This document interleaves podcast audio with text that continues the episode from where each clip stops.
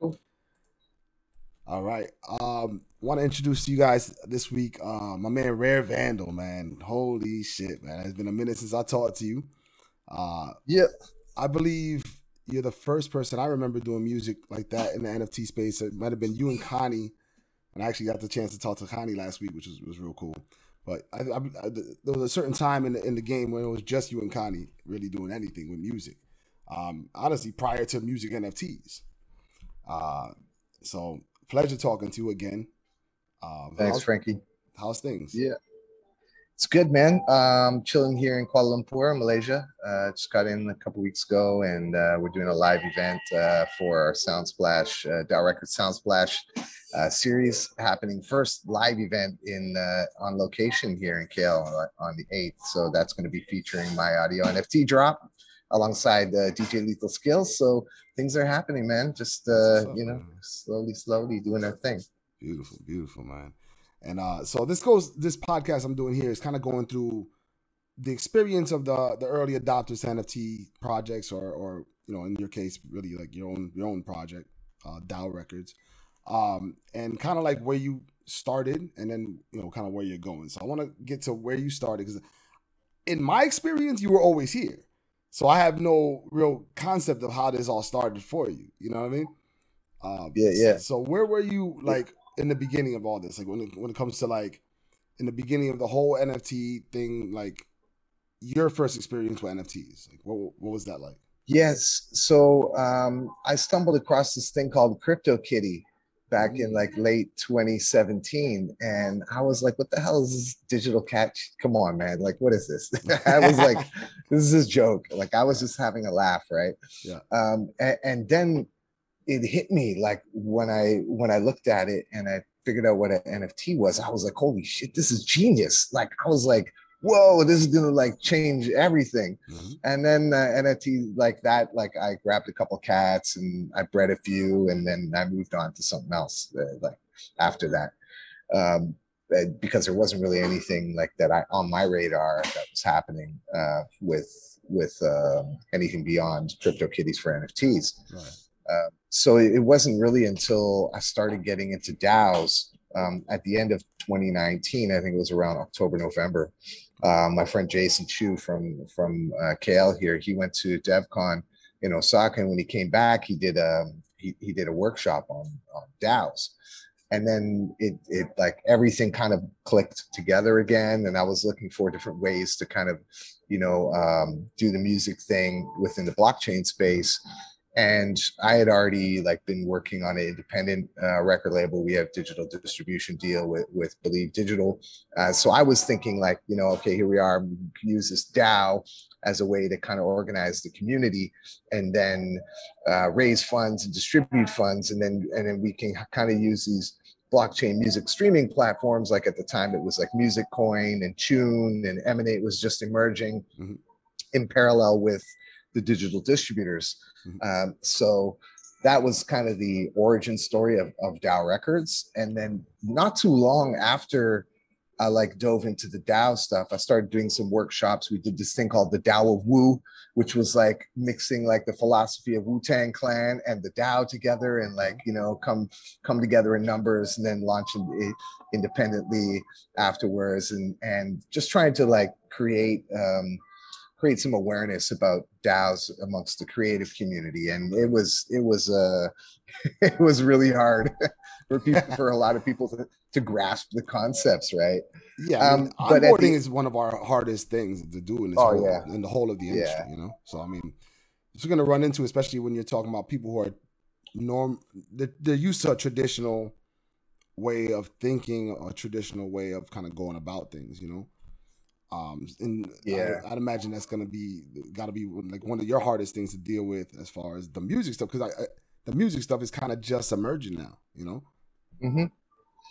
Yeah, uh, I guess I've been onboarding ever since ever ever since um, I got into crypto, um, just because I felt like it was something people needed to at least explore or or you know collect get some get some tokens, whatever Bitcoin, Ethereum's, and you know, mm-hmm. so yeah and you know at the time like being out here in malaysia nobody really used twitter anymore mm. so i wasn't really on twitter I, I, until like right at the end of 2019. Yes. Uh, when I was just getting everything set up for DAO Records, I created a Twitter account, and you know, uh, and then I started using Twitter a bit more, and uh, that's when I found this piece from Robness. It was this like pyramids with with like a animated GIF kind of thing, and I was just like, okay, this is interesting. And then I looked at it, and I was like, NFT, and I was like, what? the artists are doing NFTs now, and I was like, okay, this is it. And and it and just like that, I started to pivot away from you know doing the digital distribution type of thing um, with like traditional platforms and and um, well, I, I still kind of did for at the beginning phase, um, but I kind of dove right in, and I, and at the time it was like there was a SuperRare, a Rarible had just launched. I think Mintbase as well was there um, and I think KnownOrigin was just on the verge. Uh, this is kind of just like when there were only a few platforms, obviously OpenSea, but they hadn't really integrated much in terms of uh, you know creating NFTs themselves. Yeah. So the the first one that attracted me, I think, was Rarible because uh, at the time I was trying to figure out how do we include music with these NFTs. You know, I was like, I see the visuals, and then I had found this this project called Unlockable, and they were like allowing people to unlock content via the NFT. Mm-hmm. And I was just kind of figuring out, okay, how's this going to work? And then Rarible suddenly launched their unlockable NFT. Uh, uh, so we used that as our first NFT uh, in February 2020. Um, and that, that was, uh, I guess that was the beginning, you know, where it all started. So as far as um, audio NFTs, I know you like to call them audio NFTs much more than music. Um, and we can get into that in a second. I heard you talking about that on the spaces. I, I thought that was a pretty interesting conversation. I'm a not a huge fan of dropping in the spaces. I only dropped in there because you I knew you were gonna be talking. But uh yeah, uh when it comes to audio NFTs, those are really just emerging as far as like the audio being the NFT that you're looking for. Um do you see any platform like really pulling away with that or um, do you see all the platforms going to having a version of that? yeah so it, it's really like you know from my perspective and and how i'm seeing everything kind of evolve is um you know crypto art was such a huge influence on both the platforms and the people creating nfts right. and i think that a lot of us doing music kind of evolved our process around the similar uh, like a similar process to the way that crypto art was being done so there so it was just kind of using that process as opposed to developing a new process specifically just for music. Mm-hmm. and i think this went this it, uh, like talking about onboarding and talking about uh, you know having conversations with artists you know the, like everybody's asking me oh how many should i do? How much should i charge for each one? You know and this is kind of like the crypto art mentality whereas like if you're an artist you put up a piece you have that piece either it's a one-on-one or a couple of editions and then you set the price mm-hmm. but you know with with music it's it's a bit more difficult to find that price discovery because of the way the music market traditionally works where you it's not necessarily treated the same way as like visual art or painting or sculptures or, or all that, right? Um, it's more sort of a mass quantity distribution, CDs, uh, vinyl, whatever, right? Like you have these physical units and they all relatively have the same price, you know, or if you buy an, uh, an MP3 from iTunes, you know that it's going to be like 99 cents or 79 cents or whatever it is now, you know, it's like kind of that standardized price so getting to getting to like well, trying to, and to find even, price around not, music. To cut, not to cut you off, Vandal, yeah. but um, even today when we're talking about we have streaming, so you know, like the people kind of used to ingesting it that way now too. So they mm-hmm. almost used to kind of paying a subscription price for it rather than you know even buying your specific music. You know. Um, yeah. So do you think we're gonna end up kind of going that way? Is is that uh, going to be a feature? I hope not. I just you know I, I hope no I, I hope we don't kind of carry out over that the streaming um the, the that model. Mm-hmm. Um I think it's happening already. Like I think it's only natural for a lot of platforms to kind of just emulate what is already existing in, in Web two, and streaming is one of those things. And you know, I don't think streaming will necessarily die out but what I hope is that people rediscover the value of music through collecting again.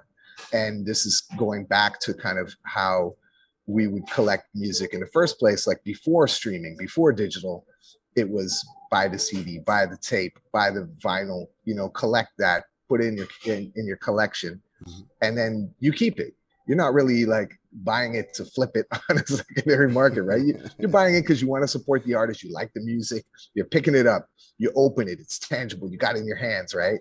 And I think that uh, NFTs offer us that opportunity again with music is to kind of bring back the idea of of collections and collecting. Now, with that being said, we would need the the the player. Like right now, it's like we have the, the CD, but no player. You know, um, not to say yeah. you can't listen to the music. It's, it could be an MP3 audio, whatever. But I'm kind of talking about in the NFT form.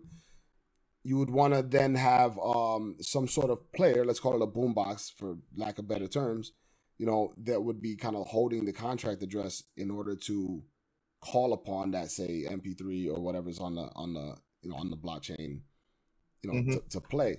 So with that not being available, um, you know, is any do you know of anybody working on something like that, or is is is that the way we're gonna go? You know, I always I, I kind of yeah, had this idea a while back, and and I obviously I can have a million ideas and don't you know I don't have the, the means to go do that. You know. Yeah, yeah, yeah. No, this is. I mean, this was something that I've I've been thinking about for a while. Like when we first started doing all these NFTs and mm. and you know, currently it's kind of like OpenSea is the spot where you go to play, your, play your NFTs or in a way, right? OpenSea a, a few, yeah, a, a, few people have kind of tried to put together sort of playlists and and, and these sort of things around uh, around audio NFTs specifically. Um, mm-hmm. there are a couple of projects that that are just kind of pulling in that. I know Audius most recently um, you know, allows you to kind of uh, curate your your collection of audio NFTs, um, specifically on uh, on Ethereum. For those who only have their NFTs there, I mean, we're working also on on some of the other L1s, uh, specifically on Near, um, but this is something in our roadmap uh, for DAO Records is what we're going to be working on next um, coming out of our alpha. Um, we're looking at creating sort of a jukebox kind of thing, a boombox, mm-hmm. uh, where people can deposit their their NFTs in it and and and they get used for streaming. Uh, and but it's it's challenging because you know you have to kind of work in this sort of play to earn uh, model alongside of a token and I think that the idea is that we incentivize both the listener, the holder, and the artist, and those on on smart contract, right? Uh, and then that way we have some sort of mechanism where you know people can enjoy the music, they can earn while they listen, maybe not all the time or forever or however many plays. I don't know. We things we need to figure out around that, but it's definitely on on the the list it's just I think the biggest challenge is the the there is still not a massive catalog of mm-hmm. NFTs. Mm-hmm. You know, and one of the problems that you know we're trying to solve at DAO Records is you know how artists and labels can release their back catalog. Um, and and I think that this is something that you know people haven't really done aside from streaming. Back in the day, you could you could have your whole catalog on CDs you know you have a physical item and people can go and buy that buy the whole collection kind of thing that way each individual one. I had a streaming it's just recently um like you know i mean not to say don't go back and you know but it, it's like if if audio nfts if we're gonna be doing music that way i mean should you have to go back and redo your whole back catalog or should you just be moving forward and saying all right this is the, my work that's on nfts now well, that's what I mean. It's like re- releasing your back catalog as NFTs. So it's it's kind of like what all the um, streaming or all the record labels did when when they got onto the streaming platforms. They had to re up all all of their the, all the catalog, right, and then and then put it up on the streaming. Um, so it like I guess working sort of uh, like in a contrarian mindset to what's already going on uh, in the NFT space based on those two questions that I got asked most of the time is how many and how much. mm-hmm. um, you know, we decided to build to to kind of build a standardization model. And you know, this is not for everybody. I, I think that the beauty of NFTs is that you want to do a one-on-one, you go to a spot where it's one for a one-on-one, right? right, right you you want to do additions, you can do that. Like you, the choice is yours, really, as an artist to to figure out what exactly you want to do with with your material. Um, but I think that we felt that it, it's really important to kind of create this standardization because you know it answers a lot of those questions. And it also allows uh, people to kind of know you know like okay this is this is how much the nft is. Maybe you know there's there's not a whole lot of utility around nfts right now. So you know if you're paying a couple hundred bucks for an nft you really know what you're getting out of it. I don't know like you know there's a lot of skepticism around that. And i think yeah. that that is preventing the sort of the mass market or or like the general public who would be collectors of music to kind of get in and enter the space that's what i'm saying like i feel like you know, with especially audio NFTs, they have the real opportunity to not be hyper overvalued, you know, through speculation. It's like, you know, maybe obviously you got some of the first ones are to, you know, if it does well, you could imagine that the first ones are to probably be historic in some sort of way. Mm-hmm. But, you know, um, I, I would hope you don't see audio NFTs because you want people to be able to listen to the music. So you wouldn't want them to be paying astronomical prices, you know, like you know, for the music unless they can then distribute it, which I mean, you know, goes down another another whole avenue, almost like that Ice T mm-hmm. album. You remember that back in the day? Um, yeah. Put out uh, the game is to be sold, not to be told. Yeah, right? and something like that. And you know, that same concept. If you if you could make it that way, like all right, now you own the NFT, you know, you have some sort of distribution rights, and you can go ahead.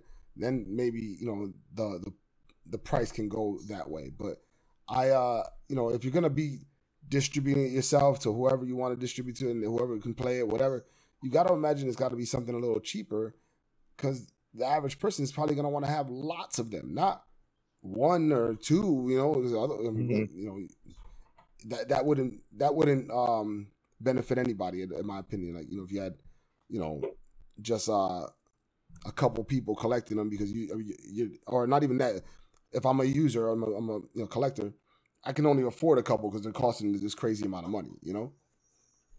Mm-hmm.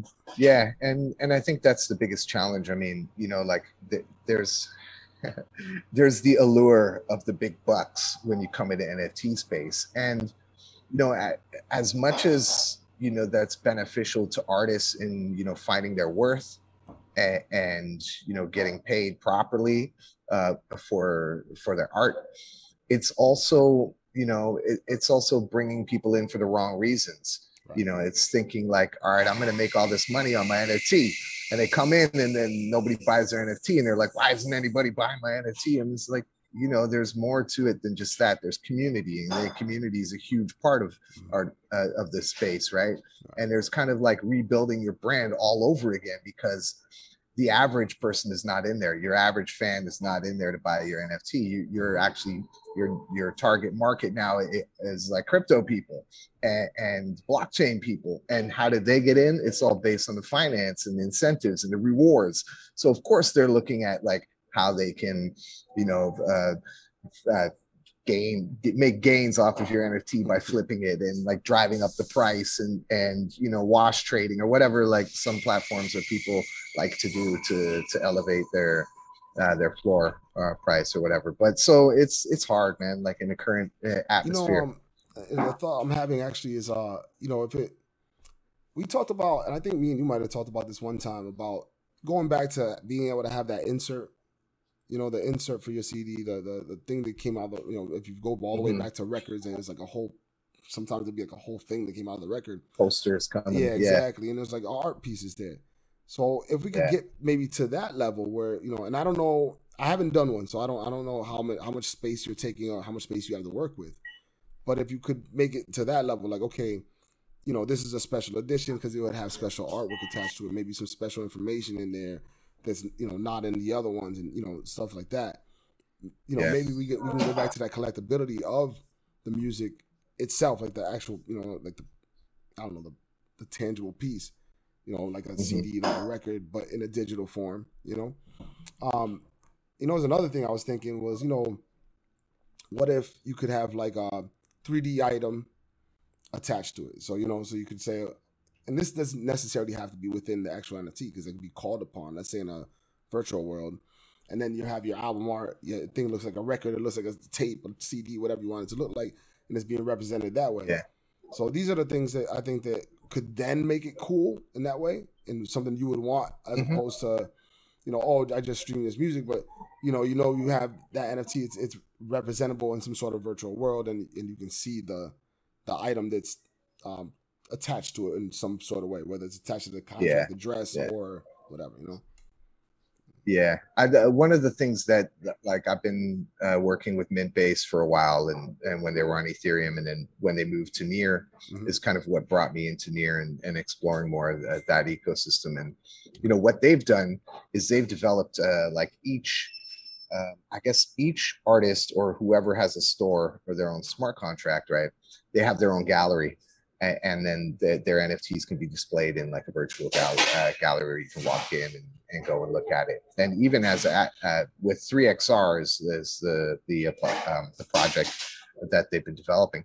Mhm. Um, they also have the ability for people to just randomly pick any sort of NFT that's out there, make create a gallery, and then turn that gallery into an NFT. And then they can flip. They can even sell that gallery as like uh, its own sort of NFT space. And there's so there's a lot of really interesting things to play around with. And I think that you're right. Like you know, adding adding these extra uh, value points uh, onto uh, together with an NFT, coupling it in. And you know, sometimes those those things don't even need to be added in from the beginning. That's You know, I like the- the idea of airdrops, right? yeah. Yep. If you're holding an NFT, then boo, all of a sudden you get this thing. It's like these are like the the cool things about holding NFTs is that they actually kind of become like a membership card or you know, it's like I think you you don't forget. You know, what I try to explain to people, especially when, when we're talking about the onboarding process and like new people, you know, I'm like, you got to remember that this NFT you buy, the picture or art piece or whatever you're talking about, it's got a number attached to it. I, I just call it a number to the layman, but you know, we're talking about the contract address.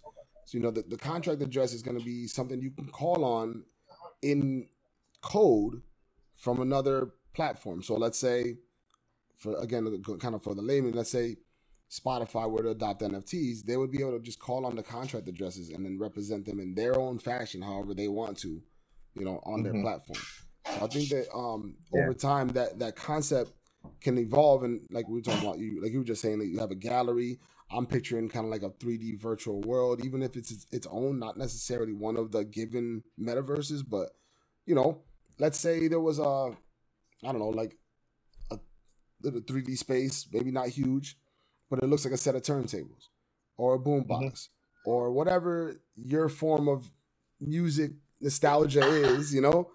And Yeah. you know, and you can then see the album art. You can play the thing, Yeah. and you know, and you you can flip through the album art, and you know, it kind of Yeah. like gives you that. just connect your wallet when you're in there and then it reads all your nfts and then then you can just cycle through things like with your playlist and maybe every day there's some rewards that that pop up inside that you can collect or you know other kind of things other uh, other content that you can access Mhm. exclusively by And then you know, by um, holding you could have you know kind of DJ in that way too. You know, you could have Yeah. then DJs going through, and you know, as things get faster, I bet you could even connect your controller, your DJ controller, to that, and then DJ right off of that. Now that's, Mm-hmm. Yeah. I think that that would be a time into the future, you know, because I, I just thinking about the latency Yeah, yeah. issues, like oh man, you know, I DJ and like that wouldn't be happening anytime soon, but it, it's it's a thought, you know. hmm Yeah, definitely. Or you can, or maybe there's a way that you can um, save your collection offline, and and then those uh, you know MP3 files get stored, and then you can easily spin them, you know, and then do mixes or That would- whatever. yeah, that would probably work better. So they're not like streaming it off of IPFS super slow or like are we? I mean, it's, it'll. I think it'll get there later in like in, you know next couple of years, five five That's what I'm years. saying. So I think you know faster, but look at everything over the years. It's got fast. You know, it's gone from fast, um, really slow to fast.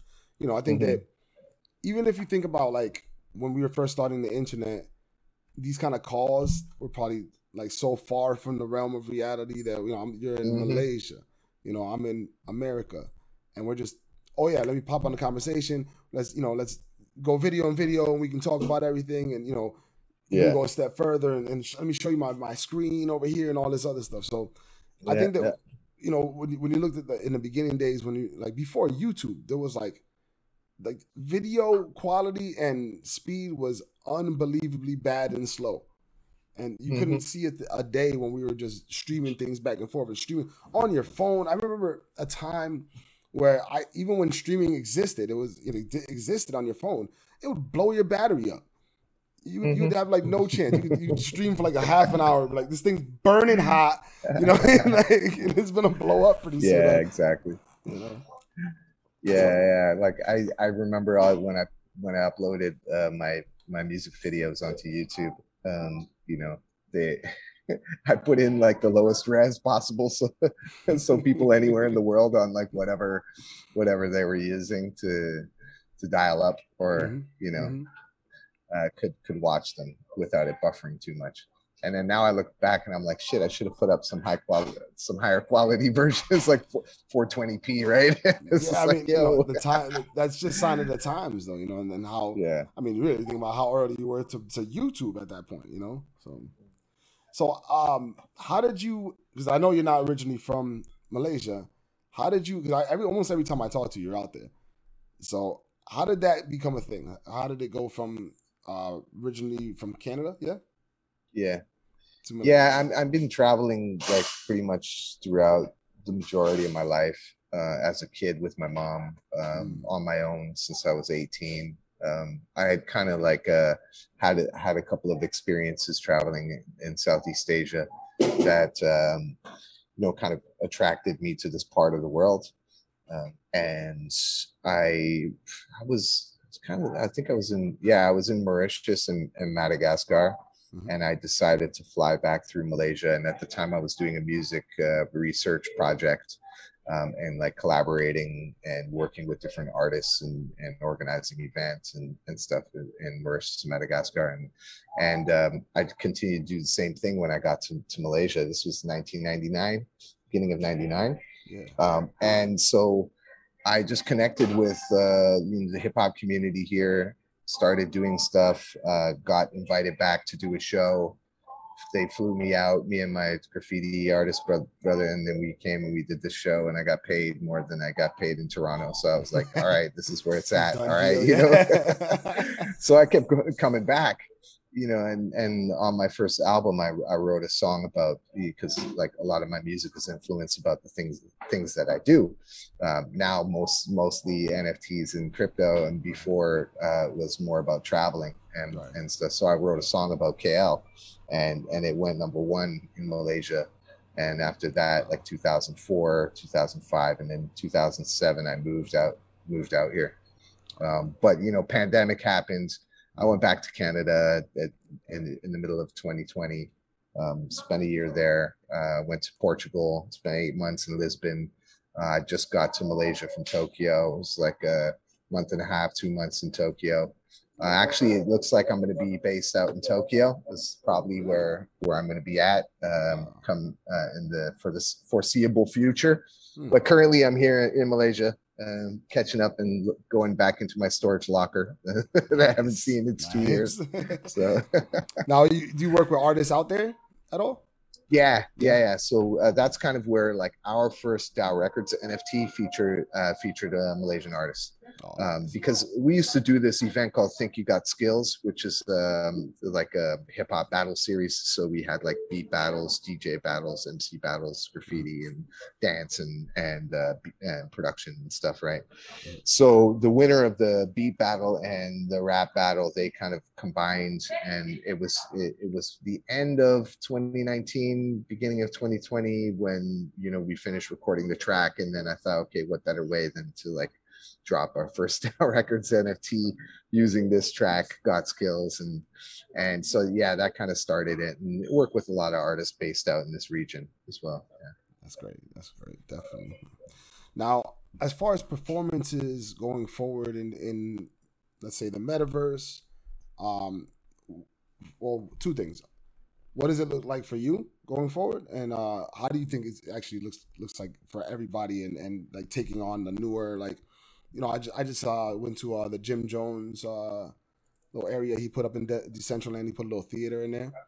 Um, so you know, I'm seeing that people are kind of taking to it. What do you think performances look like? Is it uh, outright video on the wall, or do you think we go to like avatars doing performances? Um, what do you what do you think about all that?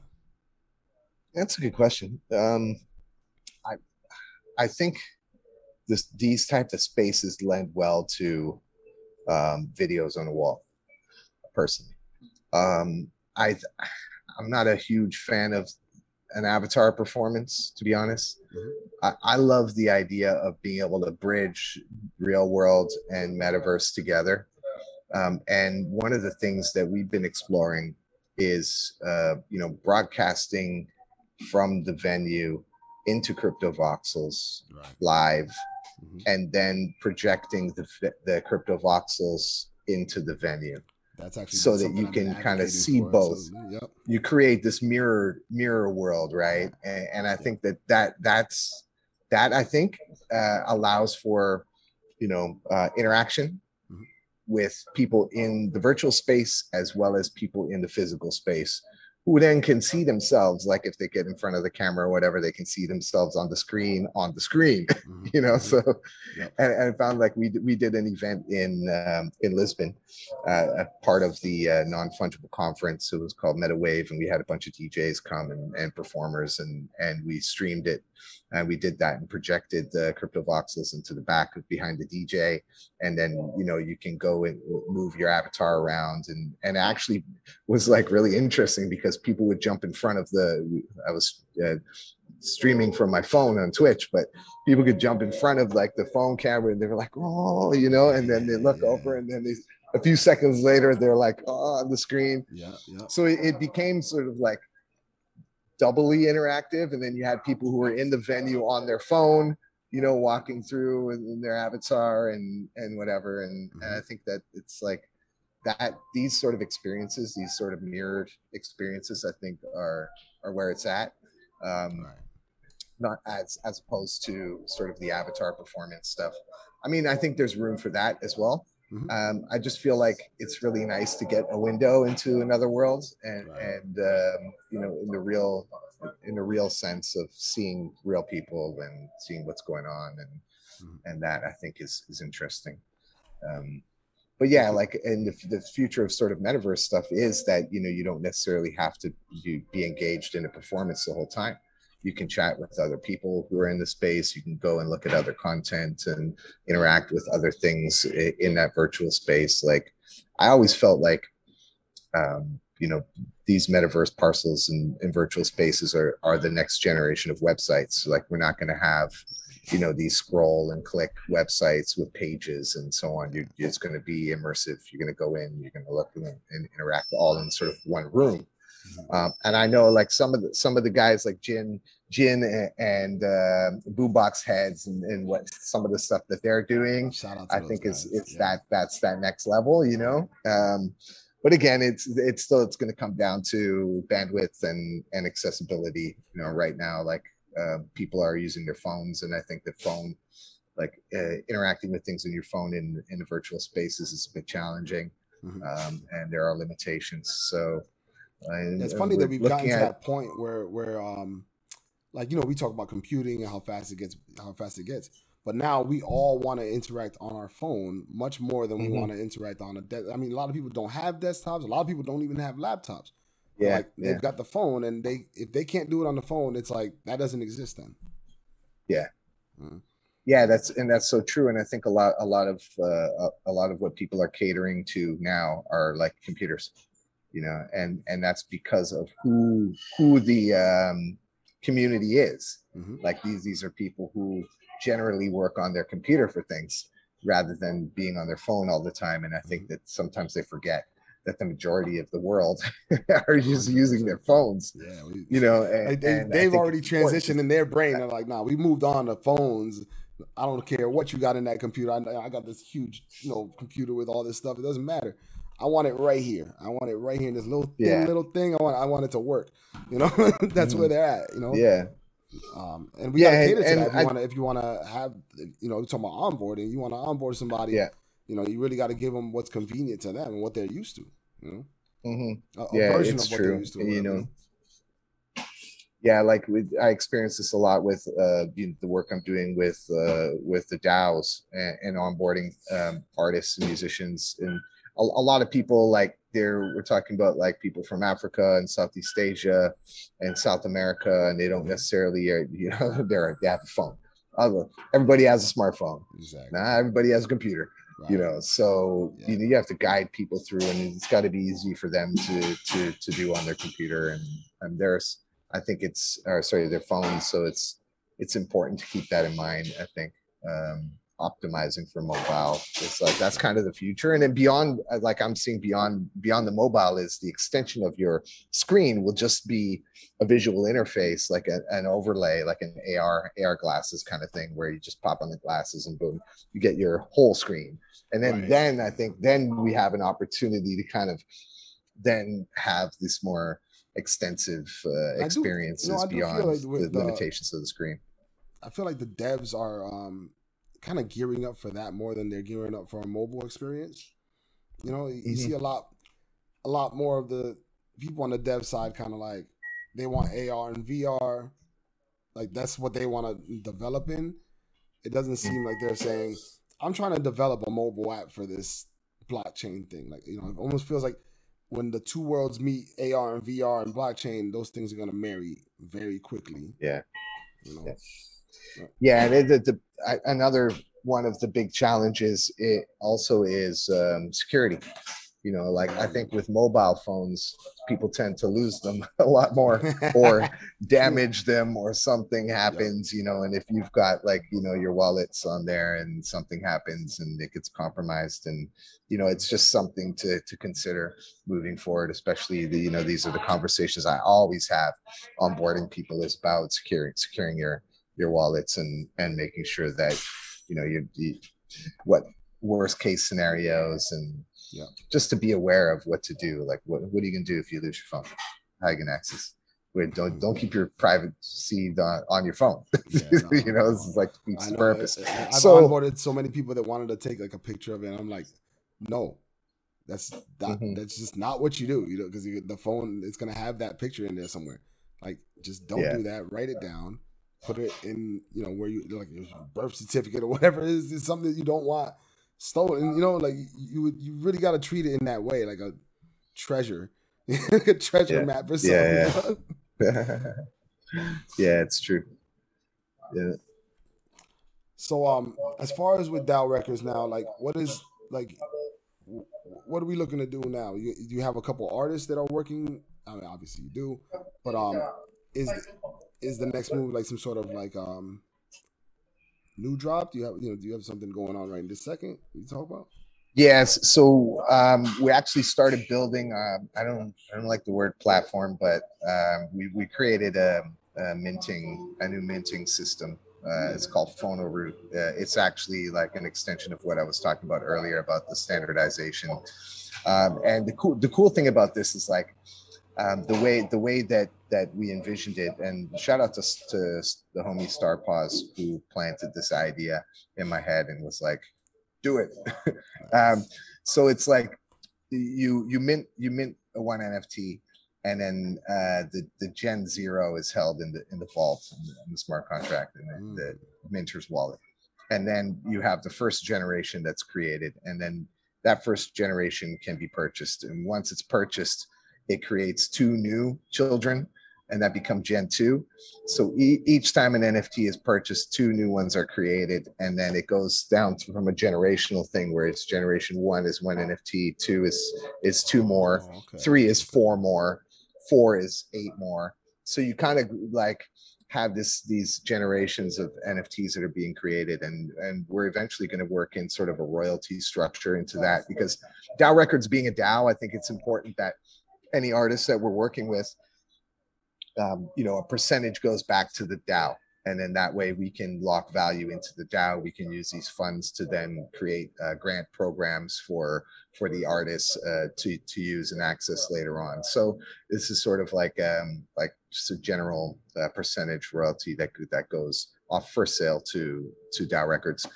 Um, and then through that, we'll have another royalty structure built in. So people who purchase later generations, uh, a percentage of royalty gets fed back up the the royalty chain uh, to to the holders of earlier generations. So it's yeah, sort, sort of an incentive of to get that early generation. Yeah, it makes a lot of sense just because you could have like, it's kind of like uh, I mean, it's it's a ledger literally of of how how your sales have done.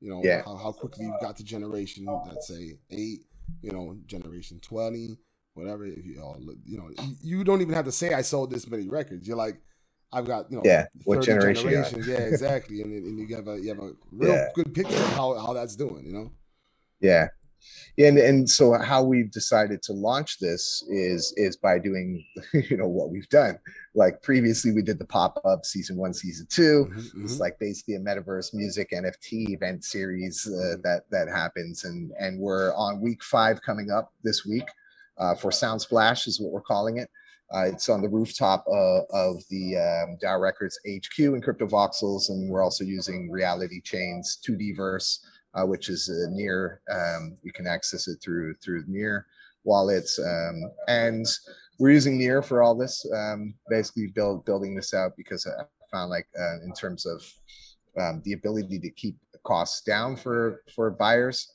as well as uh, to to do sort of multiple wallet splits. It's, it works very easily uh, and is pretty quick. And and um, yeah, so with that, we're doing this 12 week event series. Uh, started on 4th of May, it goes all the way till the end of July, featuring 12 artists or 12 acts from around the world. Um, we started with Major One, with uh, featuring like Janine and Kenzie and ALX and JCB, and representing kind of like Malaysia, Singapore. And then week two, we had uh, Deduku from from uh, Nigeria. Uh, week three, we featured Mantravine, which is which is this uh, awesome act from Singapore. Week four was uh, Komachi and Mecha Godzilla, so it's a collaboration between a Brooklyn producer and a female Japanese rapper. Um, and then, of course, this week is is myself and DJ Lethal Skills uh, with a track called Spacesuit Apocalypse, and and and so we we have basically our June schedule is up. We've got uh, artists from around the world participating.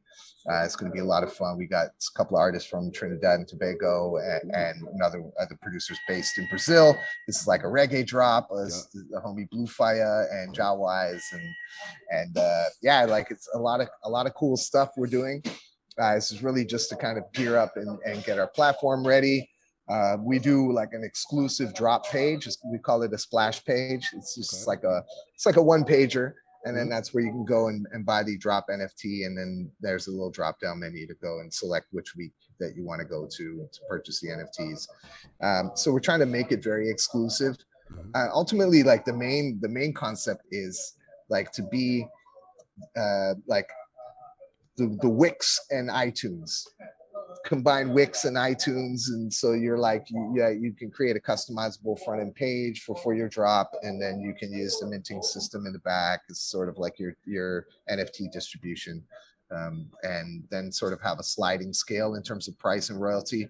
So you can you can price low, and then your royalty is high, or you can price high and your royalty is low. So I have this sort of uh, sliding scale or price, but generally within a realm that that makes it easy to onboard people um, and and get people into the ecosystem and kind of have that sort of general standardization. Like you know, iTunes they, they do like you know download the the MP3 for ninety nine cents or a dollar twenty nine or whatever yeah. it's premium and whatever. So yeah, it's kind of like that. That's great. I mean, I feel like you're always in the forefront of this stuff. You're always super international with it, man. I like you're like this guy's from Japan, this guy's from you know, Trinidad and Tobago.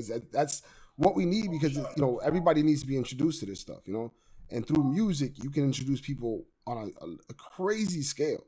You know, you got an artist from Africa, yeah. you're introducing that person to the artist from Japan just by having them on the same general platform. You know. Mm-hmm. So that's that, I think that's huge for for the you know for the general industry and I've always been a kind of a big fan of what you do because I'm I'm watching from over here. You know, I'm I'm, I'm not always checking in with you, but I'm, I am watching from over here, and I'm like, man, this guy is always working, always on something. You know, I mean, always on something brand new, something you never heard of. You know, and I think that's big. I think that's big for the community as a, in general, the, the, international music community. You know, it's, it's great, man. I really appreciate that. Yeah, you know, thanks, Franky. Yeah, appreciate sure. that, man. Now, in terms of uh, like just how NFTs have uh, affected your life. Like, first of all, it mm-hmm. sounds like it's all consuming. I might be able to answer that, answer that my own self, you know. But like little things, uh, like I, you know, not the money, but like just uh, the, the how everything has gone. What, like how, what is the huge change for you as far as um, yeah, your regular life? Well, it's you know, I think the the global, the whole like change globally with um, with what's been happening of post pandemic mm-hmm. uh, stuff, right? Is is really kind of pushed a lot of people to pivot and, and move sort of into online um, ventures, and you know th- this has really given a boost to the whole Web three ecosystem, right? And, mm-hmm. and I found like previously, I've been doing uh, mostly events, and that's like on ground physical locational events, right? Mm-hmm. Um, and then now it's kind of this pivot into the metaverse and doing similar things, but just using a, a, a different, uh, you know, location, a different space. Mm-hmm. Um, and then now it's kind of like getting back to like bridging the two again, like real mm-hmm. world. I think is is uh, like people overlook it sometimes because of the impact of the pandemic, but you know, the real world is really what's going to bring everybody more into this space because you know it's easier to learn uh, you know i think having people around you be participating physically into in things is it's easier for for us to kind of build community that way and focus also on local communities.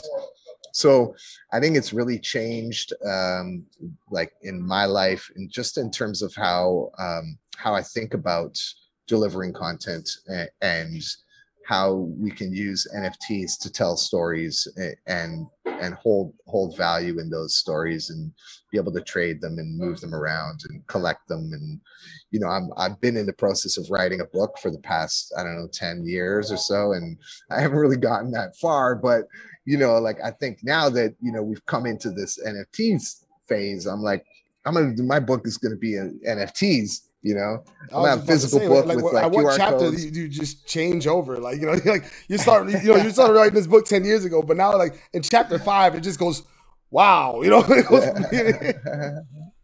well, it's it's a bit of an autobiography, so you know, it's just stories of my life, uh, you know, and different things that that have kind of like led me to to where I am today, and you know, not to say that it's interesting for anybody, but you know, it's it's a way for me to kind of keep a record, you know, of of my my life and my history. And and if people are interested in it then so be it. But if if not then i have that record. And and you know with blockchain and nfts that's a way for me to kind of permanently keep that right, and right. and have it exist beyond you know my times on this this earth. So that that i think is is one thing.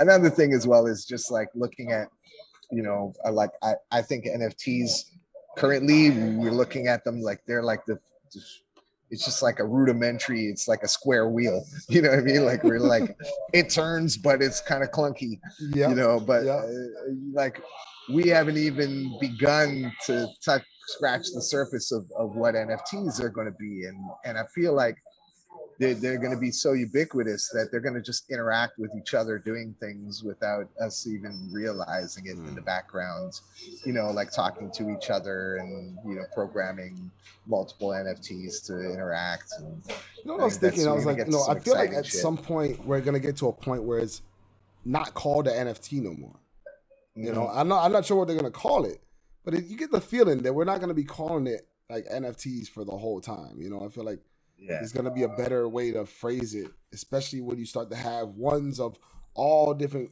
creed and culture. You know, house deeds and marriage licenses.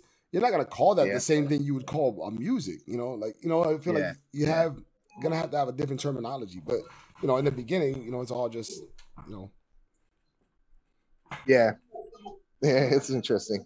You know, it's um yeah, I guess streaming, like in a way, like streaming was that you know streaming music. It was MP3s playing and playing an MP3 on on uh, on your Winamp or something, right? you know, like it was playlists. Um, yeah, I think eventually it will. It, maybe it'll just go go back to be called music. That's a good point. I don't know. It's hard to say. I'm I'm trying to think of some witty terminology in my mind right now, but you know, oh, you know, not, we're not gonna think it up. It's gonna be like a 12 year old somewhere is gonna think it exactly. yeah, yeah. It's not for us to do. yeah, yeah. Um, we just create the foundation for for the next generation. For sure, for sure. Now, um, I, I gotta ask you this, and I don't know. I think I heard you talk about this. I, I, I just want to undocument. Um, when when I met you, you were Vandal, and today you're now Rare mm-hmm. Vandal. Mm-hmm. How do we get there? Uh, that that's sort of, I guess, the NFT effect, you know. Um, but it's a combination of things because, you know, I've I've felt like I've never been an, an artist with like major numbers on like streaming or sales and stuff. I've always kind of been quite niche in mm-hmm. in what I do and you know sort of my community and and fan base. And I've never really been into kind of the, so much on the the technology side when it comes to music like whether that's streaming or you know using uh, social media to, to promote your stuff. Or like i would just like you know be i just do me you know what i'm saying? Mm-hmm. so w- when my music like i had uh, my albums up on uh, you know spotify and the streaming services and as i started to get more and more down the nft rabbit hole um, i decided i wanted to rarefy all of my music. So i removed i, I removed it uh, my albums off of uh, streaming services you know and i decided that uh, i wanted to kind of uh, re-up these albums on uh, nfts as nfts i still haven't done all of them yet uh, I also am using some of the uh, music streaming, the blockchain music streaming platforms. Like, uh, you know, some stuff is on Audius, other stuff is on Emanate. Um, I haven't fully populated my back catalog yet, mm-hmm. uh, but I just kind of wanted to just remove everything, and and I think that you know that adds value also to the people who have some of my actual CDs and you know like physical uh, music. Yeah is that now you know you can't listen to it uh, on the streaming services anymore. So if you want to listen to it, you got to find it. Right. Uh, and I've always kind of been, you know, coming from from the old school like early '90s hip hop is like you dig for shit, you know, like you go to the the record store, you, you're gonna go digging for records, you're gonna like find things, and and to me that's what NFTs is like bringing back this whole idea of digging yeah. and discovering music. Like you're just music discovery is come back to like actual like it, it takes effort on behalf of the person to go and like find this, mm-hmm. find the music as opposed to being fed to you through an algorithm on a Spotify and you're not really yeah. thinking you're not really interacting with you're not engaging with the music it's kind of in the background playing it's, you know what's changed in in that regard is like the slang words the way people talk you know, mm. people use the same slang words across different parts of the world, and you know, whatever. If you're speaking the same language, a lot of times you can kind of get the same verbiage just because you're being fed it, you know, a little bit, you know. Mm-hmm. Um, in the time of you're talking about, the, you know, kind of music discovery, everyone used different slang words from block to block. It wasn't even about like you know, state or none of that. Like you'd be like we over here might talk differently from them over there, you know. Mm-hmm.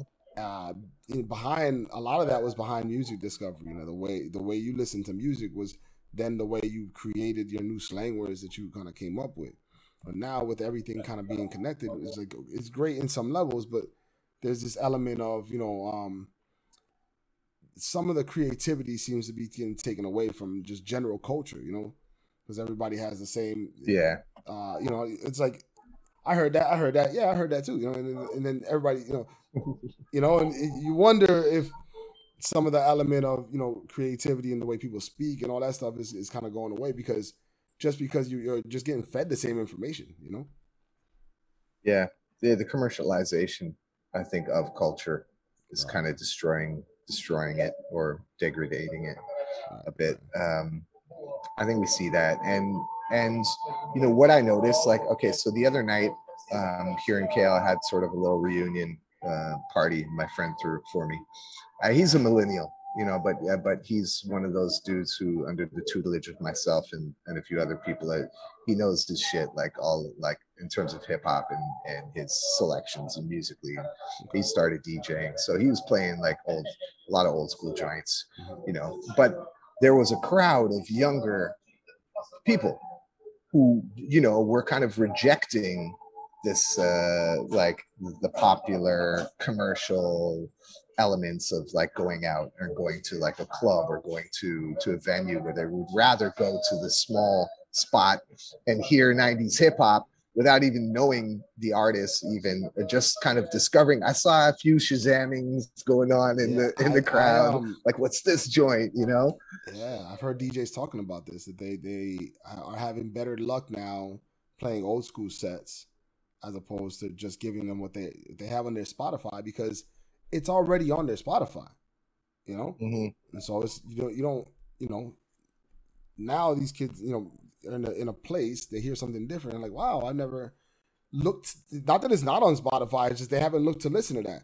and then yeah. it's there yeah. and they're like wow I, I, you know maybe they check it out or whatever you know I, I gave my brother I gave him like a little flash drive I have a 16 year old brother I gave him a little flash mm-hmm. drive I was like this is all the hip hop like not all of it, but like, a, a, like a lot of my favorite songs. I just gave them, you know, that's it. You know, just study that. Yeah. You know? yeah, man. The new mix, the USB mixtapes, because you got like the whole like massive collections. Yeah, yeah you know, I, got, I got like a crazy playlist of just like my, you know, when I was DJing, I, I, one day I just sat down, I was like, I'm gonna just put together my favorite songs on them, you know. So I just, just yeah. did that one time, and I, you know, I just copy pasted that and sent it to him, you know.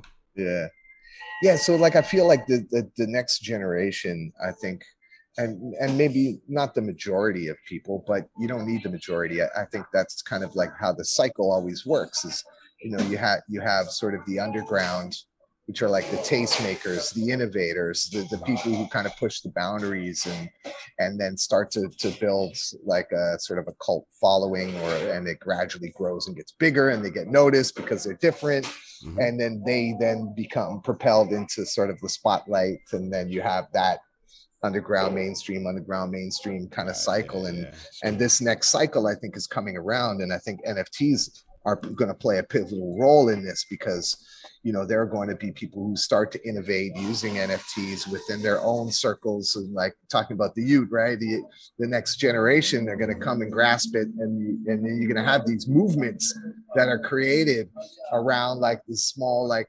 NFT culture, you know, and it yeah, and it's see, does not necessarily yeah. music. It's like a mixture of things. It's merch. It's this. It's fashion. It's yeah. you know, and then you have metaverse play and you have physical things and the, and this is going to be sort of I think that next underground movement that that's really more of a lifestyle thing, like hip hop. Like I think hip hop and NFTs and hip hop and blockchain are such a yep. like it fits so perfectly. A, a, lot of it, rock, you know, like uh, you know the those days when it was just like so niche and so on its own level, like you know early punk rock days. You know these guys are like mm-hmm. selling you know tapes and you know the T-shirts and you know everything that they were doing is kind of like of this kind of same wave. Everything was more rare. You, you know, you every during GG Allen's run, it's like everybody knew about GG Allen. You know, I never knew about it until I was an adult because I was in the hip hop. You know. Mm-hmm. Yeah, yeah, yeah, yeah. So uh, we're. I think we're gonna get to that phase. I think um, once we move away from this uh, sort of financial incentive right. around NFTs right. and this sort sort of flipping. Yeah and looking at NFTs as sort of an investment asset and not really necessarily valuing them. I, I know that's not like that's sort of a generalization out there, but there are people who do collect and value their NFTs as rather than looking at uh, making a profit. But I think when you when you eliminate sort of that element, and now that we're in bear market territory, I think we're going to find a lot of people leave and and you're going to have sort of more of the quality people come in because you know they're not in for they're not coming in for the money they're coming in to to do shit yeah exactly know? to use the and technology that, that's the technology, the, give it a utility yeah you know and and yeah because you gotta have this you gotta have the vision to see where it's going if you're around during the during the hard times you know when you're around during the hard times is you're really somebody who's dedicated to making this thing work or seeing it through to the end you know and that's why I feel like uh, you know, I, that's why I'm still here. Well, I've been here since yeah the first, you know, the beginning, not the beginning, beginning, but you know, when it was it was bad when I got in. You know, it was it wasn't like a great market for, for NFTs. You know, so yeah, yeah. yeah. Well, um, man, I, I really appreciate you giving me your time, my man. Uh, crazy twelve hour difference. I would, I would, uh, maybe one day I'll try to make it out to your side of the world, man. Especially in Yeah, Tokyo, yeah. man. You know what I mean? yeah man once once things open up uh for like the tourists they're starting to slowly open up now um probably by july i would imagine that things are going to be fully open up for tourism so you know it's, it's come through tokyo yeah Yeah, do some metaverse shit sounds like a blast. yeah, exactly. All right, Yeah. man. Well, I will definitely be in touch like always. Uh, like I said, I really appreciate you doing this for me. Um, man. And anything else you uh you wanted to kind of give before we go? yeah just you know check out what we're doing records.io records.org um, those are the two spots um, we're still like de- developing like the, the core of of the technology that, that we're using to to move forward into the into the private beta phase um, we're going to be doing a lot more collaborations with labels and projects and and various uh, artists moving forward globally um, in the next phase of things, and then you know just con- continuing to to develop and innovate the various uh, pieces of the ecosystem. I think that that we can you know add benefit to to what's happening out there um, in the NFT world and beyond. Um, but thanks, Franky. Appreciate you and and everybody out there watching this. Much love. Appreciate you, man. Much love. I'll talk soon. Rare Vandal, everybody. All right, word.